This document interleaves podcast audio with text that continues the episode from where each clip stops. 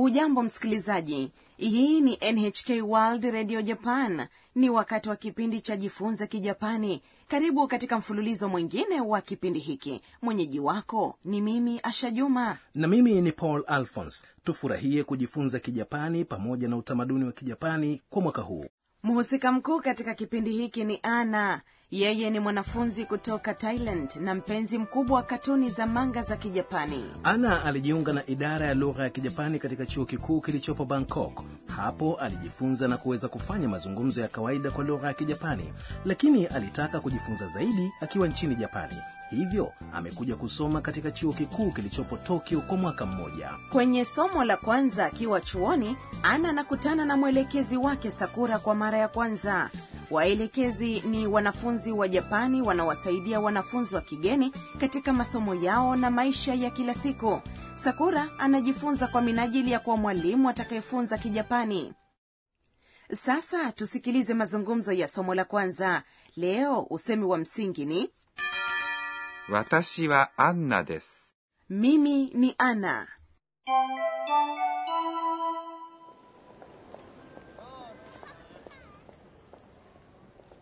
はじめまして。私はアンナです。はじめまして。さくらです。よろしくお願いします。こちらこそ。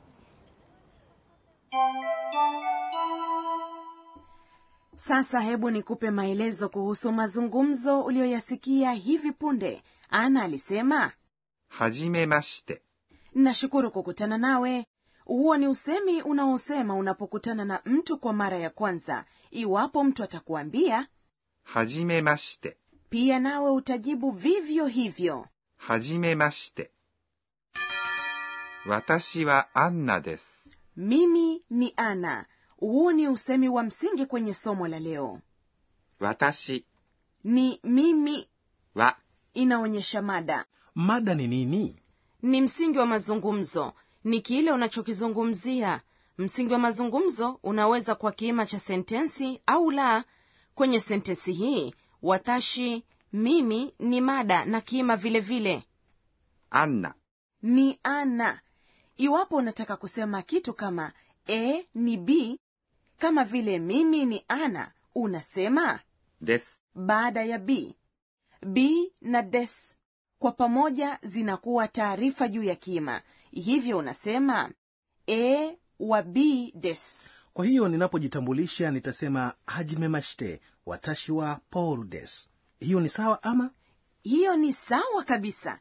Tuendelee na mazungumzo yetu ya leo sakura anajibu hajimemashite sakura des. Sasa unajua neno hilo linamaanisha nini? Nami pia nashukuru kukutana nawe. Mimi ni sakura subiri kidogo. Kwa nini sakura hakusema watashi wa? Kwa nini hajasema watashi wa sakura des yaani mimi ni sakura? Kwa kijapani mara nyingi huwa tunaondoa mada au kiima ikiwa muktadha unaeleweka vizuri. Hapa sasa ni wazi kwamba anayezungumza ni sakura. Kwa hiyo itakuwa na uhalisia ikiwa hautasema watashiwa kwenye sentensi kama hii. Ikiwa utatumia neno watashiwa mara kwa mara hata wakati ambapo hauhitajiki. Unaweza kuonekana kama mtu anayejikweza, jambo ambalo halipendezi katika utamaduni wa Kijapani. Sikulifahamu hilo. Nitajaribu kuepuka kutumia maneno hayo, yaani watashi wa mara nyingi. Halafu Ana anasema yoroshiku onegai shimasu. Unapojitambulisha kwa mtu unasema yoroshiku onegai shimasu. Katika muktadha huu ikimaanisha tuendelee kuwa na uhusiano mwema kuanzia sasa. Pia unaweza kutumia usemi huo kama ishara ya kukamilisha mazungumzo wakati ambapo unamwomba mtu akufanyie jambo fulani. Ni usemi mzuri wa kujieleza. Mara nyingi huwa tunatumia usemi huo au sio? Hebu tufanye majaribio ya kutamka.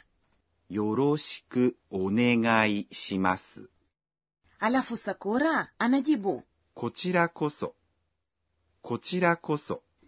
Inamaanisha ni mimi ninayestahili kusema hivyo. Sakura atakuwa ni mtu anayetegemewa na ana au siyo kweli kabisa.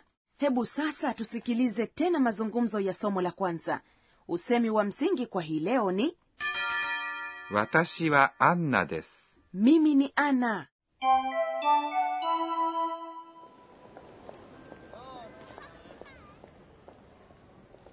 hajime watashi wa anna desu. 私はアンナです。はじめまして。さくらです。よろしくお願いします。こちらこそ。 na sasa ni kona ya mwalimu tufundishe msimamizi wa kipindi hiki profesa akane tokunaga atatufundisha mambo ya msingi katika somo la leo amekuwa akifundisha kijapani kwa zaidi ya miaka ishirini. Leo Profesa Tokunaga anatufundisha kuhusu mfumo wa uandishi wa Kijapani.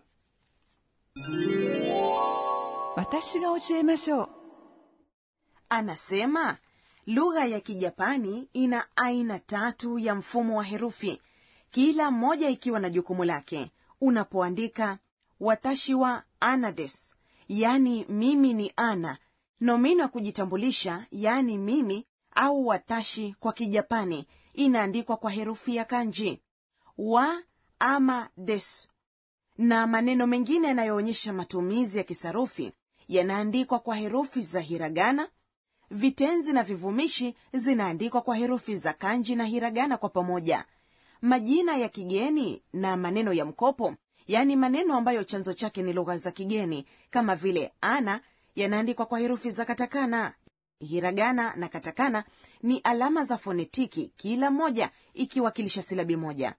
Lugha ya Kijapani ina irabu tano a i u e o na konsonati tisa. Kwa Kijapani, kila irabu ama konsonati na irabu huunda silabi moja. Zaidi ya hayo kuna m. Jaribu kuandika jina lako kwa Kijapani ukizingatia mfumo wa maandishi uliopo kwenye jedwali linalopatikana kwenye kitabu cha kiada cha kipindi hiki au kwenye ukurasa wa tovuti ya kipindi hiki mtandaoni. Na hayo ndiyo tuliyokuandalia katika kona ya mwalimu tufundishe. Na sasa tunaingia kwenye kona ya tanakali sauti.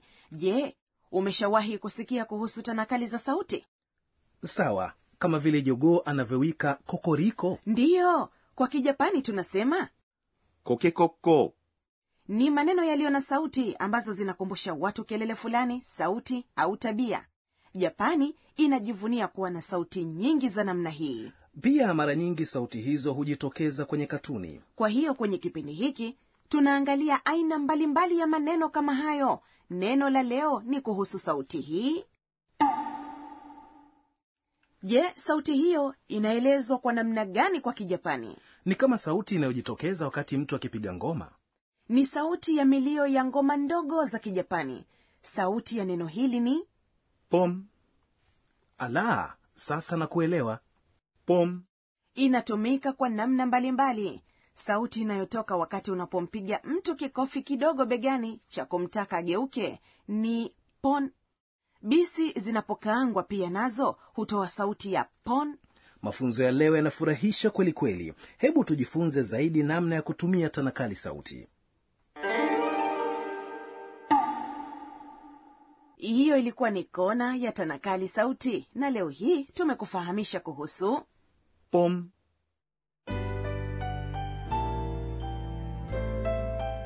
kabla ya kukamilisha kipindi cha leo ana anajaribu kukumbuka matukio ya leo. Kwenye kona ya tafakuri ya Ana, je, amebaini nini?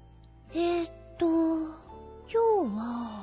Nchini Japani, watu wanaposalimiana huinamisha kichwa. Ni nadra sana kusalimiana kwa mkono, ni kama ilivyo Thailand. Leo tumeanza mfululizo mwingine wa Jifunze Kijapani. Ulikuwaje? Sentensi muhimu kwa hii leo ilikuwa ni 私はアンナです mimi ni ana hadi wakati mwingine